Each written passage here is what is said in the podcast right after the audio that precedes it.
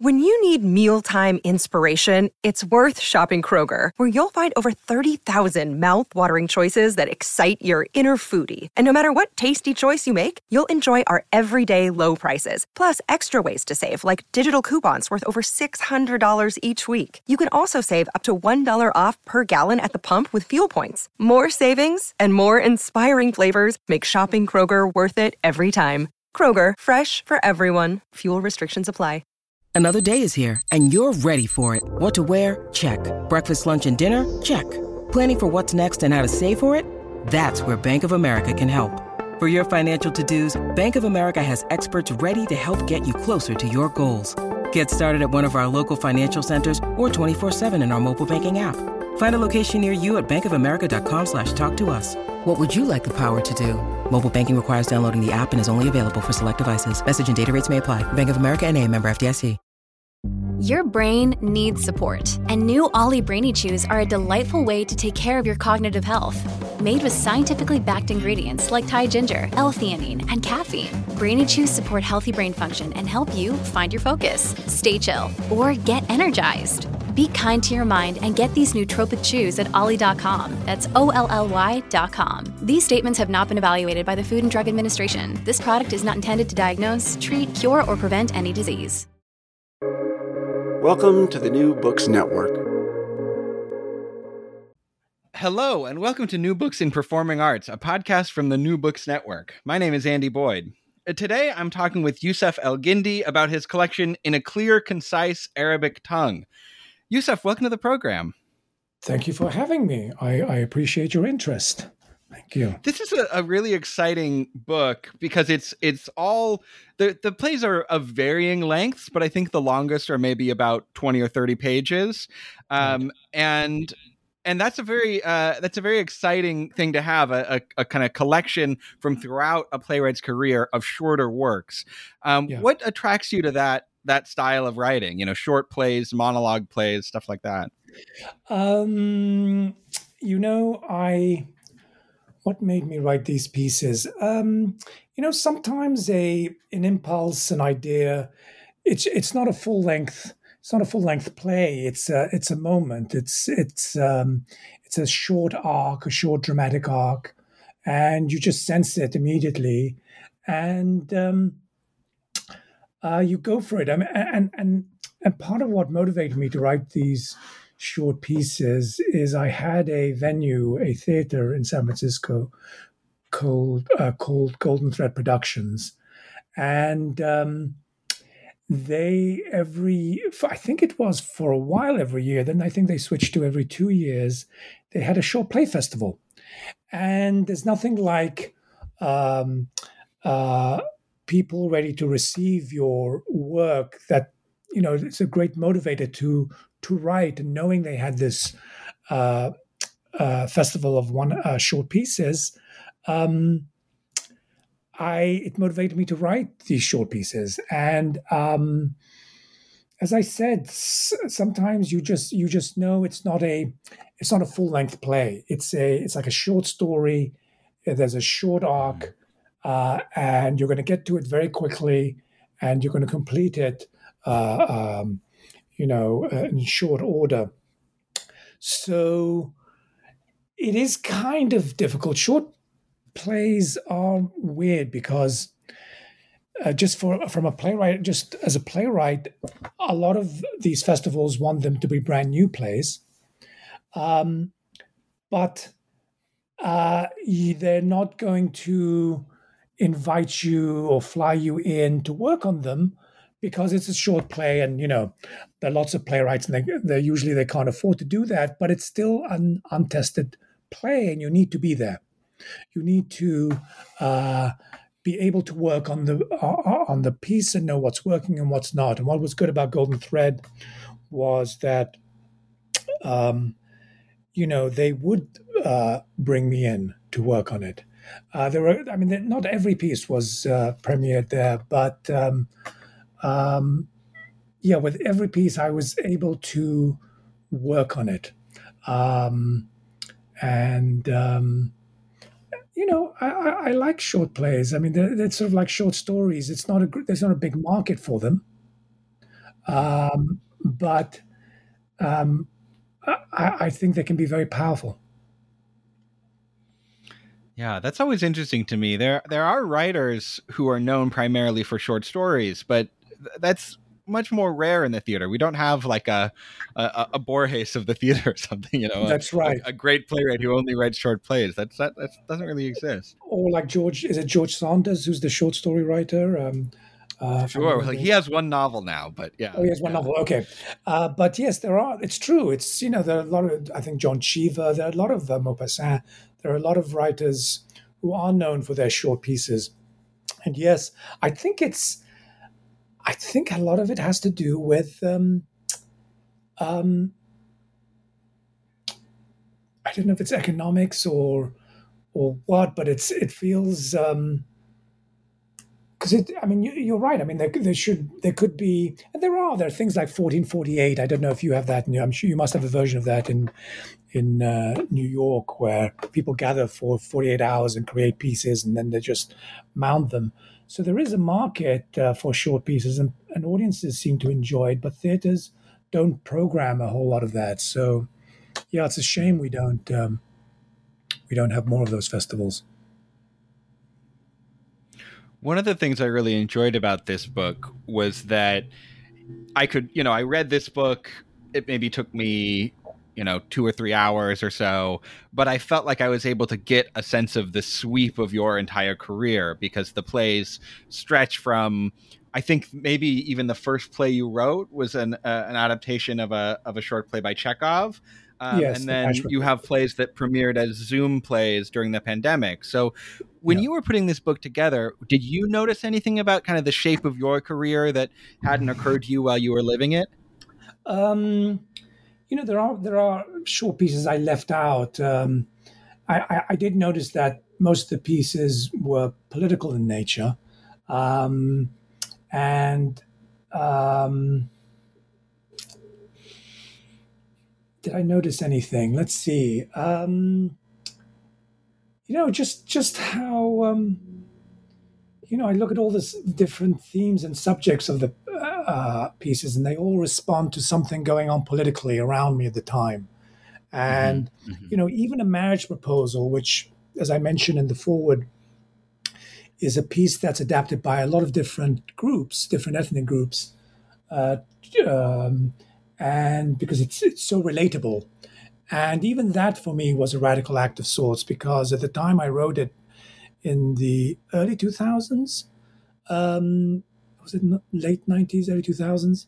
Um, there just wasn't a lot of representations, a lot of a lot of representation of Arabs, Arab Americans, Muslim Americans on stage. So to me, it felt like a radical act, even though it was an adaptation mm-hmm. of a Chekhov farce just because I was uh, inserting Arabs and Muslims into the uh, equation. Um, so, I mean, th- I think all the pieces are political in nature. They're responding to something that's going on around me. Um, I've always, I've always been a very um, conscious of just various political forces and societal forces. And to me, the individual is very much plugged into uh, to that. It's it's strange how a lot of American dramaturgy seems to ignore, wants to ignore the politics of it all. And mm-hmm. um, to me, the politics shapes us, even though even if you don't realize it, you're being shaped by it. And for some people, they're very conscious that they're being shaped by it because they can't ignore it. You know, for a lot of people around the world, they can't they can't ignore what the government is doing uh, mm-hmm. because it might impact them in a very real negative way, and so they have to pay attention. You know, and it's it's it's it is a great privilege, and I suppose a mark of some success um, to to just go about your day not paying attention to things, uh, mm. headlines. I mean, that in, in, a sense, that is a mark of success. You've, you've mm. a society has been created that kind of functions you know, not for everyone. Yeah. Not for everyone. And and and that's why you don't get a lot of, you know, we get a we get reports about Wall Street. We don't get reports about Skid Row. We get report, you know, um, uh, uh, oh, so it's um, but what was I saying? Um, yeah, so I do. I mean, I just tend to pay attention, and that's what motivates my, what motivates my plays. At the same time, I always say playwrights aren't reporters. Uh, I know that what I write today, it might be another two years before the play is performed. So, what what may have triggered the play may be old news by the time I the play is done. So what I'm what I respond to, there's some universal element of struggle or conflict that um, speaks to me and triggers the play. And so it's not that I sort of extract it from the particulars of the thing that motivated the play, but I but you know it's a balance between how specific do I want to be and um, and uh, sort of, or, or and to what degree do I want to make it universal? I mean, I, remember I wrote one play. I wrote several plays about the Egyptian Revolution in 2011, and um, and I think one of them is in here actually. The Tyrant uh, is in here, um, but I remember writing a full length play called The Mummy and the Revolution, and I was very, very specific. And it was a play about hope, and it was during a time when I thought, that's it, we're never going back to the way it was, or the dictatorship. Mm. We're moving forward. There really was a revolution, and it was full of hope. And then, of course, everything uh, slid back to the way it was, and now we have a full blown dictatorship. And um, um, it's worse than before.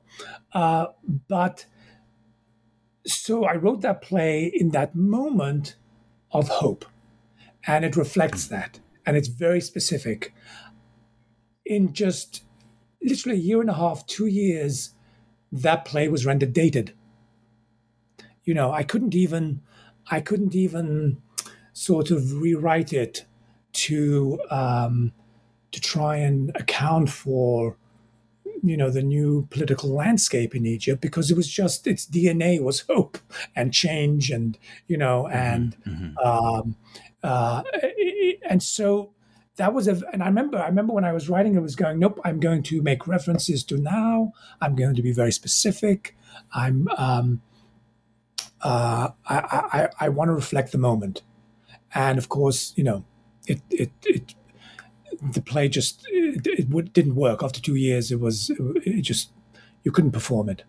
So there's a lesson in that. I mean, it's very it's it's it's a uh, it's an interesting dilemma for playwrights, uh, especially for playwrights who are, you know, responding to um, to what's going on around them. I mean, I know. I mean, I know you're you're a playwright in your own right. How do you tackle that issue?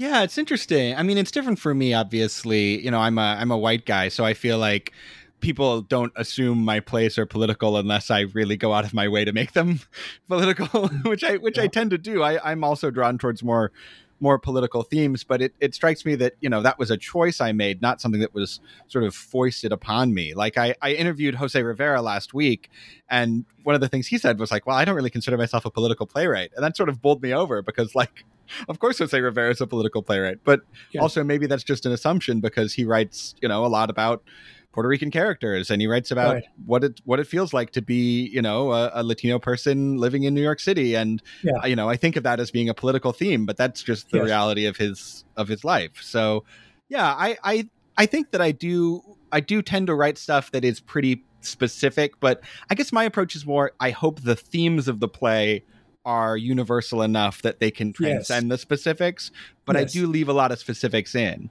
Yes. Whereas, like you, I mean, your your play, The Tyrant, in here, um, which was uh, one of my favorite of the plays in here. You know, you mentioned that it was inspired by the Egyptian Revolution, but it could have easily been a play about Saddam Hussein, or it could have been a play you know, about the Shah of Iran in the Yes, 1970s. It yes. could be it could have been a play about about uh, Pinochet in in Chile. Yes. So Yes. it that's a play that is rooted in a specific moment, but also you've sort of, you know, gone through and deleted all the specific references, and that that Yes. seems to be a way that that play lives on. And yet there are certain things that that character says, like you know, you call me a tyrant now, but you know, I was on the CIA's payroll for twenty years, Yes. and, you yes. think yes. that that too that seems too specific but actually that is true of many of the dictators of our world Yes. yeah. Well, I mean, a couple of points about that. I think, um, uh, first of all, about Jose Rivera, um, um, I think sometimes I will say I'm not a political playwright. You know, sometimes I, and I, I think sometimes I just, I want to be contrary because I feel uh, I'm, I'm being boxed in and being dismissed as a political playwright. And I was, I'm not a political playwright.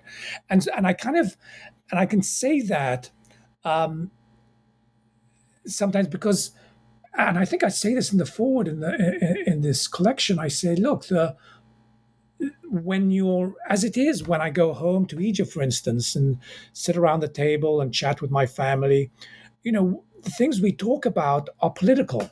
Can be political. It's not always about you know family gossip. It's also about what's going on around the country, and so that's a very personal family discussion. It's a domestic, you know, about uh, mm-hmm. domestic because what's going on around us is impacting us you know and so to chat about it is a domestic matter. It's not a it is a political matter but it's also a very personal domestic matter you know. So there is no there is no uh, sort of like now i'm writing about politics and then, but then i'll get back to my you know uh, individual you know you cannot realize your individuality in a country that it, where you're so hemmed in by forces that don't allow you to you know uh, express yourself freely where you have to watch what you're saying. Um, so the domestic is the political in, in tho- those situations. And of course the reason why a lot of people got very political the past since trump you know came into office because suddenly all the things they took for granted um, uh, were they could no longer take it for granted that the things they just things will while democracy just runs smoothly it, there's no effort or work. You have to put you don't have to put any work or effort into making sure the democracy just keeps going and you go oh we do you know? And suddenly people woke up and, and, and go oh we have to pay attention because thing we're losing stuff. We're losing rights you know? Uh, and um, you know the right to an abortion uh, you know the the um, a host of just institutions that were undermined during this uh, uh, um, his presidency, and that continues to be continue to be undermined. Um, So it it takes work, and I, I mean I remember a lot of um, commentators from outside the country who were going, "Well, now now you know how it feels and what it takes to maintain something." And people do. People get the people kind of get bored by democracy. People just get bored. They think, "Oh, we, you know, it's not a thing. It's just it's the air we breathe." You know, uh, and of course that air can get polluted very quickly. You know, and corruption seeps in, and and um, anyway, um, yes, to that topic about. Um, so there's that. I mean, I, uh, to your, I mean, I was responding to the comment about Jose Rivera that, you know, uh, I think in just in writing about domestic matters, he is writing about political matters, and and and vice versa, and uh, and yes, I mean the that becomes the trick with you know what you're doing, what I'm doing, and other people who want to reflect everything that's going around us. How how specific do you want to be in your text? You know, uh, and that's a that's a thing. I remember when I was writing a play back in the like a couple of months after 9-11 in 2001 december i was writing a play called back of the throat. And i remember even then the word terrorist felt dated. And even though it's kind of still bandied about obviously and was for years and years after that there's something about its use that already felt so uh, overused and um, stopped meaning anything even two months after 9-11 it stopped for me. And that word is never used in that play you know which is essentially about the the attacks and everything that followed.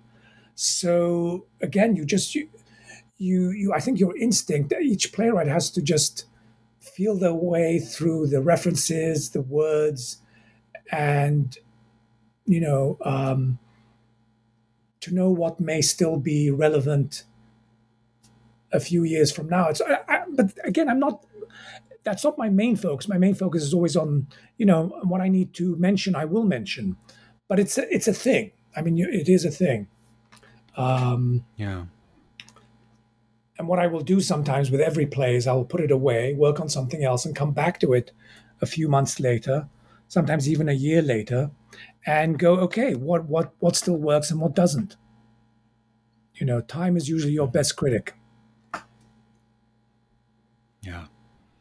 One of the things that I'd like to ask you about is the title of this volume, which is In a Clear, Concise Arabic Tongue, um, which is not the title of one of the plays in the volume, which I feel like that's usually what people do when they put out a volume of plays is they'll either say, you know, the selected plays of so and so, or they'll say, you know, such and such play and other plays. So right. I'd like to know where that phrase comes from and, and why you decided to make it the title of this volume. Well, I I once many moons ago, um, you know, many moons ago, I was just an actor. I was an actor and a poet. I wrote I wrote lots of poetry and I acted, and most of my I mean, I did write plays. I mean, I I'll get to my if interested, I'll, I'll, I'll talk how I got into playwriting, but my main focus was acting and uh, writing poetry, and I collected these poems and I sent it off to this publisher, and they were going to uh, publish publish uh, this poetry collection. And the title I came up with for that poetry collection was in a clear, concise Arabic tongue. And uh, for various reasons, they, it never, um, through my own foolishness and communication with the publisher, uh, the collection was never published. but I always loved that title. And I always wanted to use that title. And I, I, I collected these plays and I thought, oh my God, that title, I can use it. It was a collection of poetry then, and now it's a collection of um, uh, uh, plays here. And thematically, you know, they do the, a lot of the plays, not all of the plays, but do involve Arab characters. And I just thought, I think this is an appropriate title for this collection. And so I repurposed that uh, title for this uh, this collection. Um, and it does capture something about the plays too. This this idea of it being concise. That these are sort of like distilled, you know, little uh, slivers of dramatic action rather than you know a full a full two hour evening. Yes, thank you. I, I, mean, thank you. Yes, I, I, I appreciate that. That's why I just felt yes. It just it just suddenly felt great. Thank God, this is the the perfect match for that title, and I'm so glad because I, you know, I, I was almost sorry to lose the title than uh, than than lose having the poems being published. I don't know why, but so I, am glad I was able to uh, use that. Um, so yes, Yes, yes. No, playwriting was yes. Playwriting was always Plan B. I, I sort of stumbled into playwriting, and uh, when I wasn't accepted as an actor into uh, the drama schools, I applied, and the one school that mm. that accepted me was uh, for playwriting. so, and I'm so glad because I lost my play my acting bug in my mid thirties, and uh, so thank God for that yeah let's let's talk more about that. What was it like to be sort of uh, inadvertently uh, flung into a playwriting program? And and kind of how did you start writing? How did you find your voice? Um, yeah let's let's hear that story. Well i just um, as i said I, I, I applied for acting schools six acting schools and they all for some reason rejected me. I thought i was a pretty good actor. And i thought well i do write i do write. I had written uh, two, three plays uh, in my when I was in Cairo in my undergraduate um, uh, during my undergraduate days, and um, and so I, I, I applied to Carnegie Mellon, and as I said, all the other schools rejected me, and the only school that accepted me was Carnegie Mellon. And so I sort of walked into that graduate program really nervous because I was obviously going to be with people whose passion uh, was playwriting. And um, so, yeah, so I just I worked very hard. It took me a while. Um, to get with the program, you know, it's very, it's a, it was a conservatory. It was, um, they really taught a craft, and I was so appreciative of that.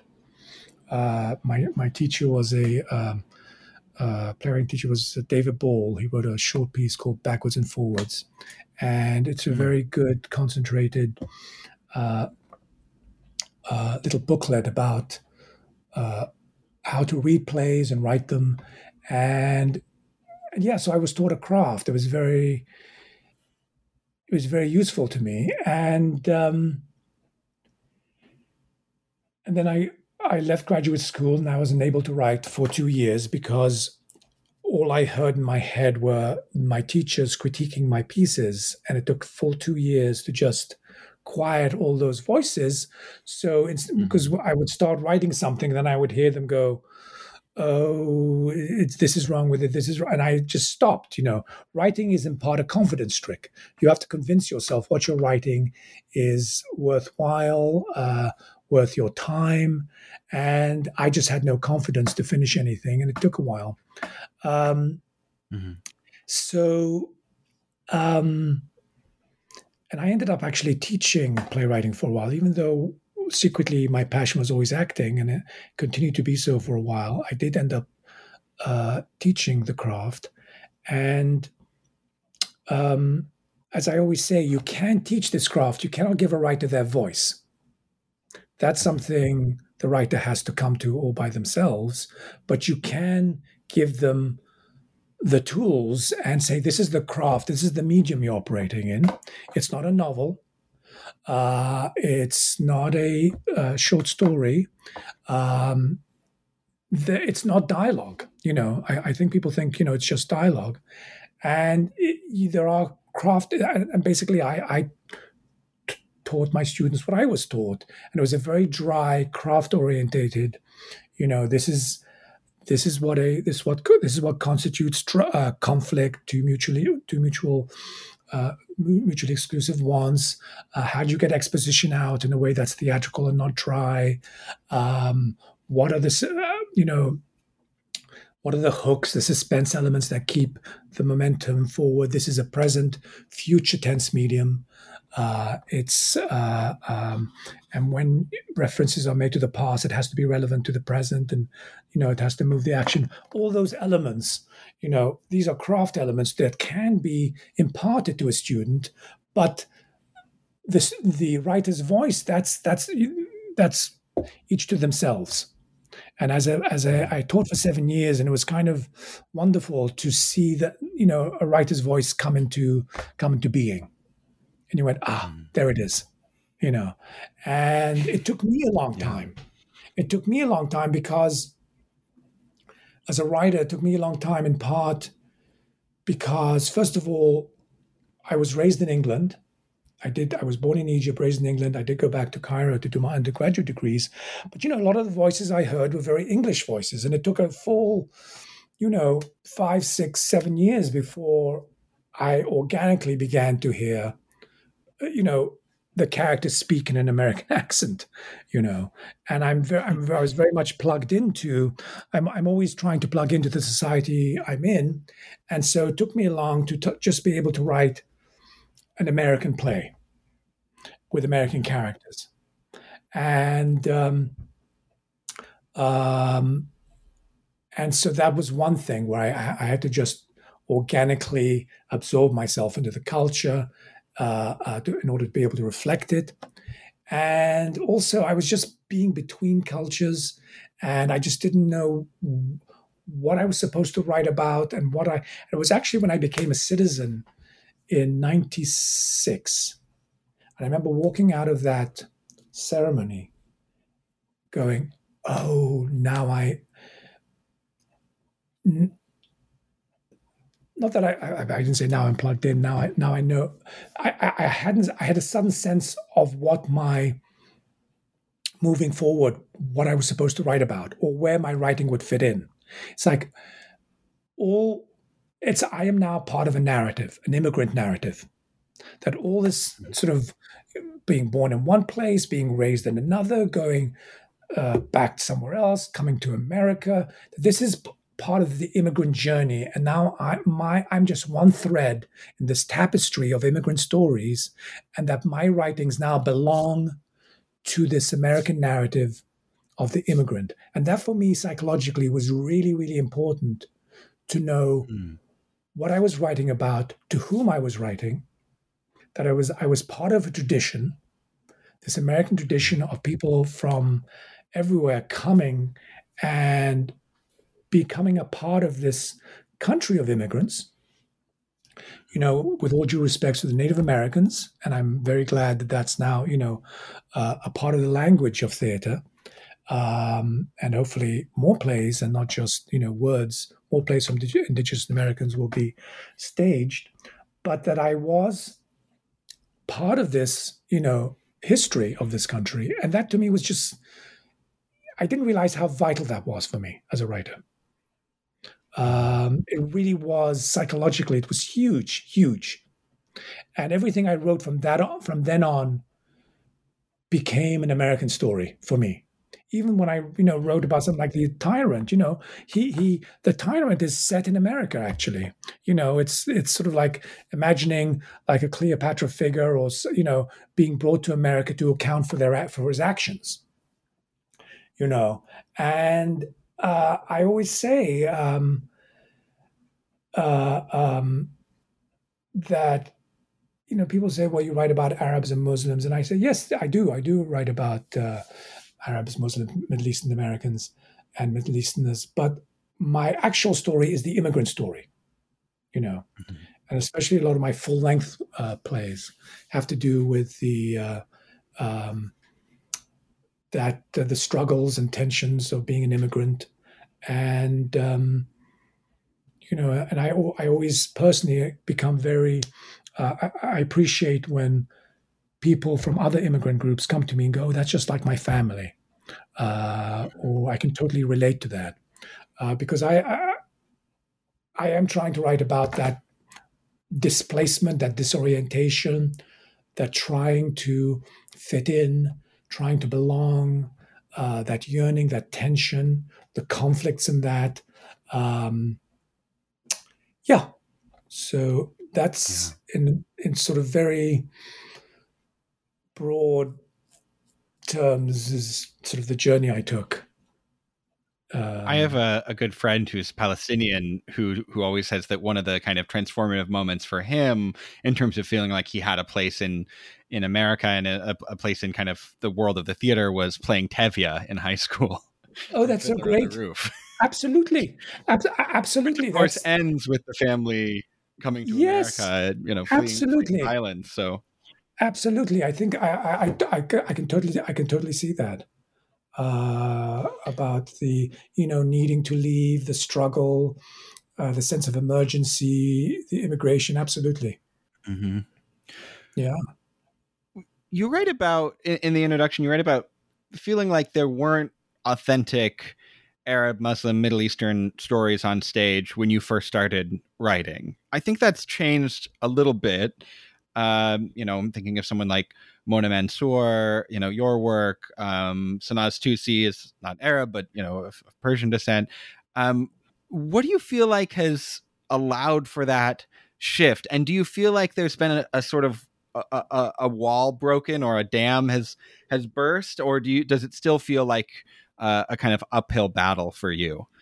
Well, I think, um, I mean, as I mentioned in the forward, um, uh, growing up, there were no, there, there was no representation on stage. You know, on, on films we had the villains and all that, and you know the the, the the terrorists and the bad guys, but on stage I saw no representation. Um, it wasn't even as sort of um, smattering uh, I'm sure it wasn't even you know, misrepresentation. it wasn't even misrepresentation. That's right. There was. We, we were totally absent, as if we didn't exist, and um, uh, and it was only in my 40s as I and as I, you know, even now. And I mean, I, I tried to communicate my amazement, and I'm still amazed when I realized that not until my 40s uh, did I start seeing uh, slowly, slowly uh, more representation on stage. And a lot of that representation in the beginning was actually very sensation, very sensational and headliney. And, you know, it was, it, it were plays about terrorists and and and Arabs and Muslims still came off kind of not in a great light, but they were represented at least, you know, but they were villains uh, or just a bit icky. And I'm talking about the plays that, you know, uh, got some traction and su- uh, success. Not I'm not talking about the plays that were done in smaller theaters that tried to represent um, Middle Eastern voices, like Golden Thread Productions or Silk Road Rising, um, or Nibras or um, uh, other theaters at the time.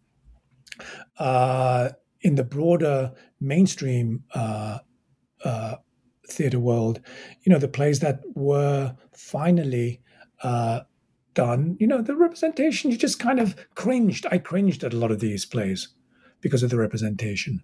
Um, mm-hmm. And I, I, just, I don't want to name names because I just don't want to go down that road. Sure. But um, there was a lot of cringing.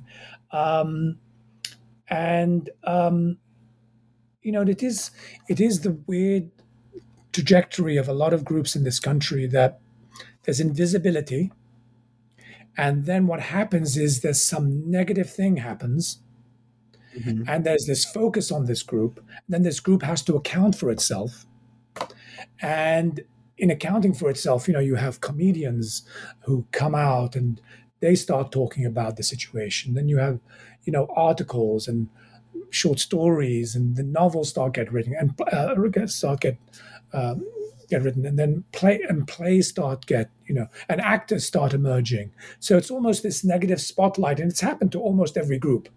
You know, continues to happen, where they become the problem group of the decade or the you know whatever. And then there's this and people go well well who are these people?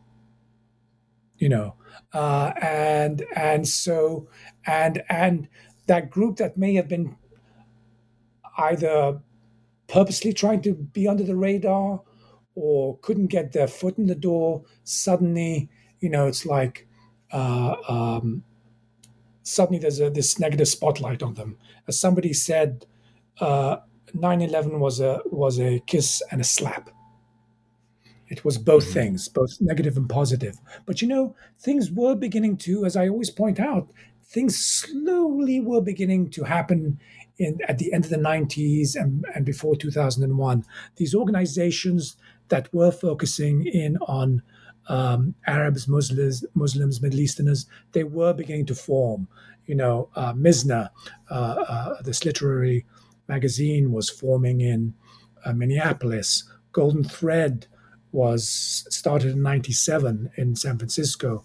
Nibras in New York, uh, the Arab Theatrical Arts Guild in uh, Dearborn. So there were these groups slowly coming.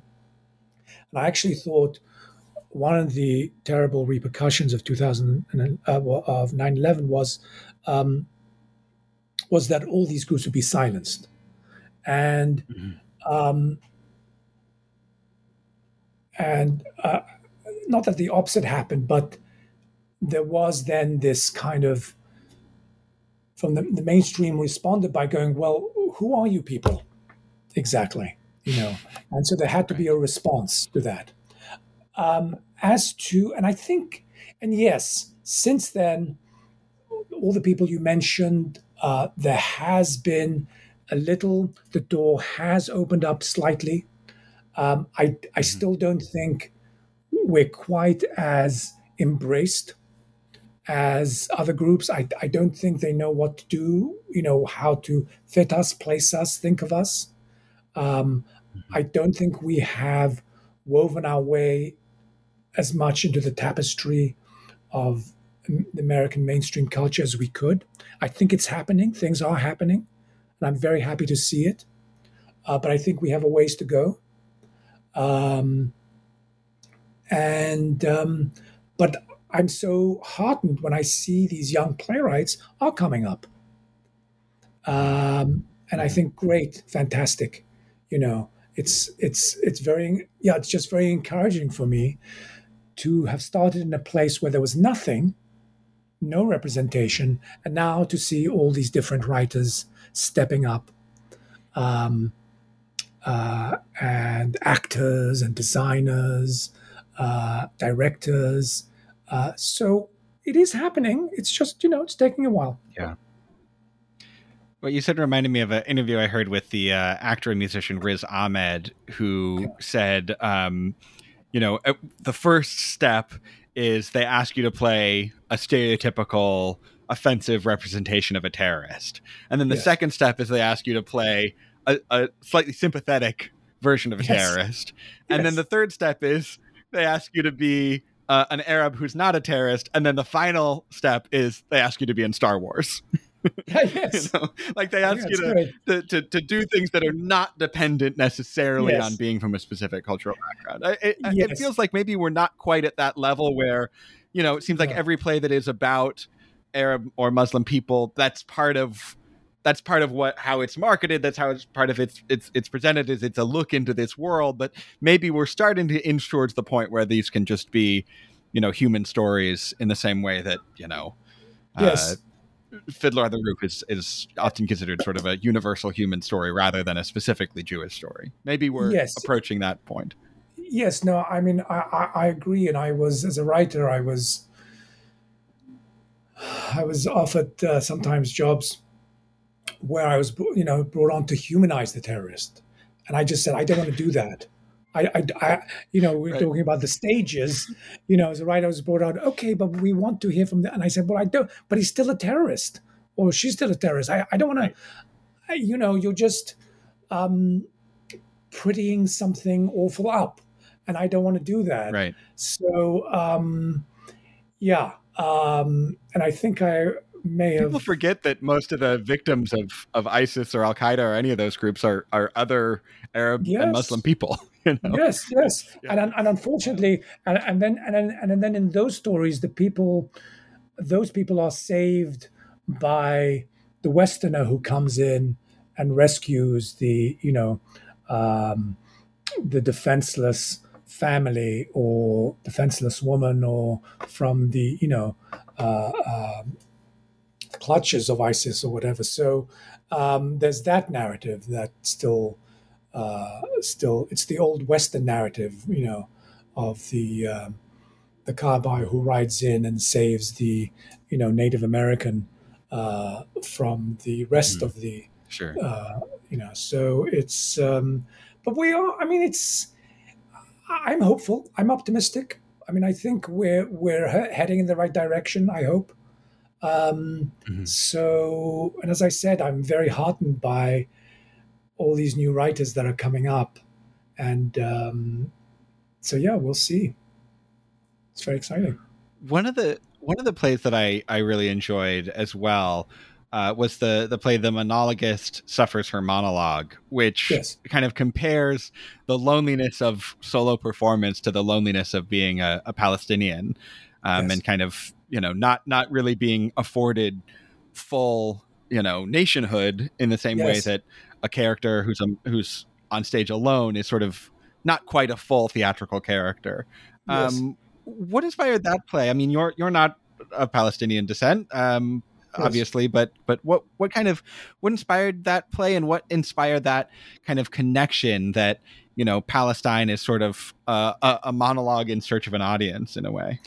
Yes, I mean, I mean, you, as I said, I'm very plugged in politically to my surroundings, and you know, the sense of injustice is obviously that's is something that motivates a lot of my writing.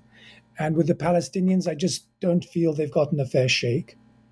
And um, so, in a sense, this play is about just, hey, you know, here's the situation, and um, uh, and really trying to get into the mindset of somebody, a Palestinian, who really has. I mean, we speak of Arabs and Muslims having no too terrible represent either no representation no representation to terrible representation and with palestinians that's just uh, tenfold you know where i feel they're just not uh, fairly represented if they're represented at all. So, in a sense, that play is trying to uh, address that. Um, and and it also speaks, as, as I said, to this my this general sense of of invisibility, of you know of you know Arabs and Muslims and Middle Eastern people in general in the West. But yes, also specifically, you know, the Palestinian and, and how they're represented in the West or not, you mm-hmm. know. And so that piece very much is uh, trying to address that. Um, yeah. I'd love to ask you too about kind of your your broader experience in theater. A lot of these plays were produced in Seattle, and you live in Seattle, right? Yes, I mean a lot of them actually. A lot of the short pieces were actually produced in San Francisco. I do live in Seattle.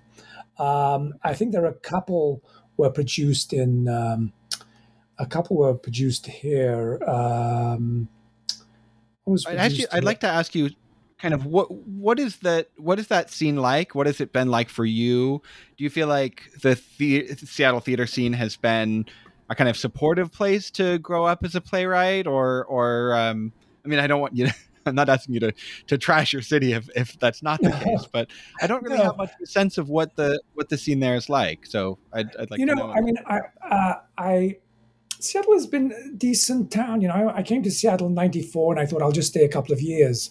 Um, I never, yes, and here we are, 2022. I never thought I, um, I never wanted to go to New York. Um, part of me was, I don't know if it's always because well, I'll end up in New York and let me explore the rest of the the rest of the. Uh, but I was so curious about the West. You know, I mean, there were. I was going to go to either Chicago or Seattle or Minneapolis. They all had good theater scenes, uh, good transportation. I don't drive, and um, and I chose Seattle because I thought, well, the winters will kill me in Chicago and Minneapolis. Yeah, better so, weather. yes, better weather of all places, Seattle. Um, actually, it's very much like London weather, Seattle, and um, mm. it's okay. I mean, it's, it's pretty decent you know, I mean, I would advise, I would still advise playwrights to go to New York if they have any inkling. I would say go to New York and just, you know, knock on doors there. Uh, for the reason I mentioned earlier, that if you have a local success in New York, it might have a greater chance of becoming a national success. And you know, when I if I have a success here in Seattle, it just stays a local success. Um, and I still then have to go and knock on doors around the around the country. Um, um, but it's decent. Uh, I, I, I, in the around 2010, uh, 2011, uh, ACT Theatre and Kurt Beattie and Anita Montgomery took an interest in my work, and ACT Theatre has been very supportive since then. And really, they've been, as I say, when I have a theatre, when I know I have a theatre that's that will that will automatically want to hear from me, it just motivates me to write. Golden Thread Productions sure. really was that theater for me in San Francisco to some degree, and and to an, actually to the same degree for a while. Um, Silk Road Rising, Chicago was that theater, and so just having those two theaters was a great boon to me uh, uh, in terms of motivating me to write. And then when Act Theater came along and said, "We're also interested in your work," that also just made me go, "Well, let me write the next play." Um, so personally, ACT Theatre has been very supportive for uh, here in Seattle. A few other theaters and people, uh, theaters like you know small spaces like 18th and Union, um, West of Lenin, um, uh, Theater Schmeater. There've been there's small groups around the city that have been supportive, but it, it's a smallish market. You know, it, it is it's you know uh, and I do try and send my plays out elsewhere as well. Um, um, yeah, San Francisco has really been my second home, and Portland.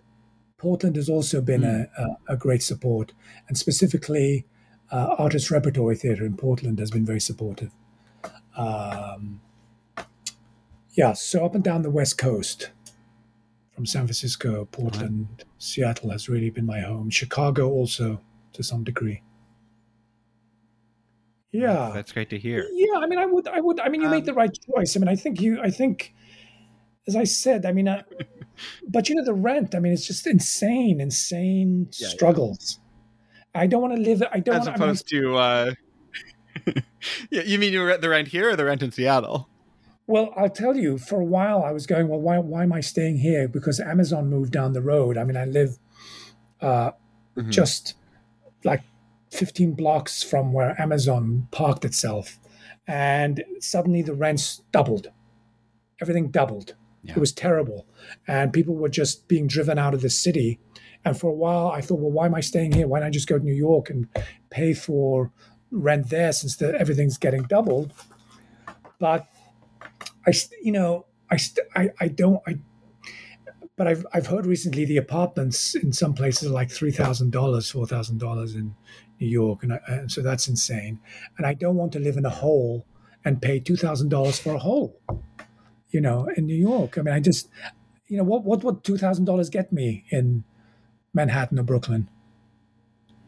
Uh, yeah, it depends on what part of Brooklyn, but I think in general you're right. It looks like our listeners won't see this, but it looks like from our uh, our video call you're in a quite well appointed uh, space there in Seattle. So maybe you did make the right choice. Listen, I I need I need I, and this is I was when I moved into this space in uh, 2005, I was paying seven hundred and ninety five dollars a month.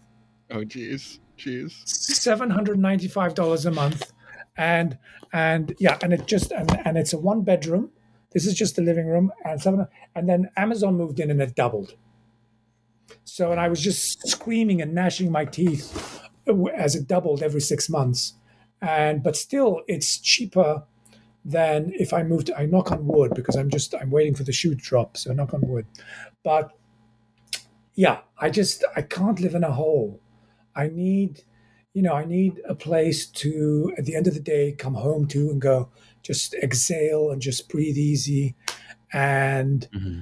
if I was a millionaire, I'd move to New York. If I was super rich, I would de- I would probably move to New York, and uh, and yes, yes, I don't want to be the struggling artist.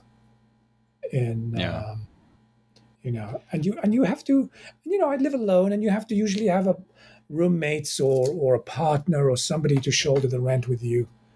And um, yes, are you thinking yeah, of the struggling artist or... thing is definitely it's it's annoying. The struggling artist thing is definitely more exciting when you're in your twenties.